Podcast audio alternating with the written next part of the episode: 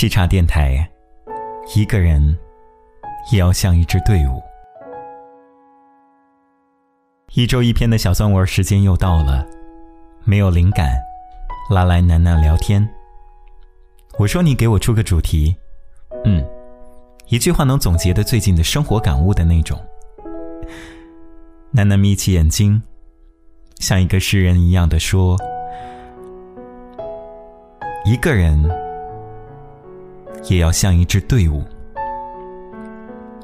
我内心想，这个小孩儿也太正能量了吧。本来想写的主题是类似不喜欢北京的阴天、冬天快来之类的云云，但是听到这句话之后，脑海当中。一直在回荡。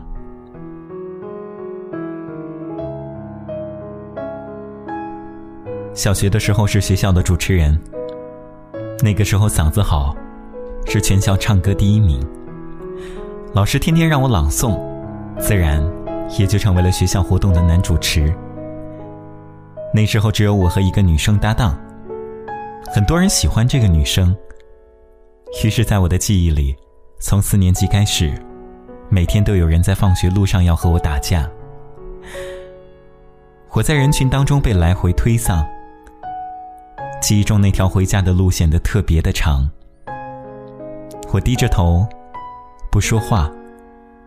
不知道为什么他们总是要欺负我。我还记得毕业的那天，他们全都等着我。班长一个女生拉着他们叫我快跑，我就一路跑回了家。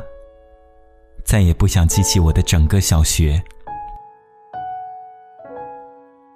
大一的时候，从小最疼我的外婆去世，我坐最早的一班大巴连夜赶回去。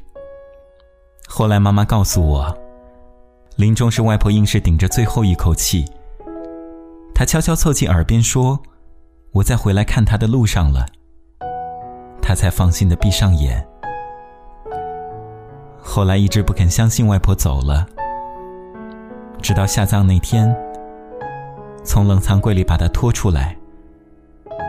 我看她像是睡着了，可是碰了一下手，发现竟是冷冰冰的，才哇的一声大哭出来。那个时候才知道，原来从今天起就没有外婆了。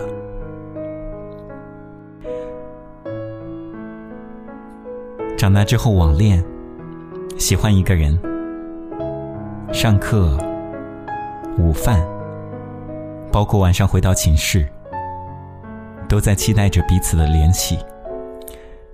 把一个学期打工的钱拿出来跑去成都相见，却整整一个星期都没有等到这个人。后来很多年，才把手机里一张。我在河东等你的照片删掉。我相信你一定和我一样，感受过这世界很多的恶意，却也接受过那些温暖人的给予。从小爱过很多人，有些人离开，有些人背弃，却也有人彼此为伴。但是一直相信着。还是要挺起胸膛，昂首阔步，才值得接下来你要遇见的那个人对你的等待。所以，本来再不喜欢的阴天，也要让自己的心情好起来。所以，一个人也要活得像一支队伍。说给自己，也说给即将出生的宝贝。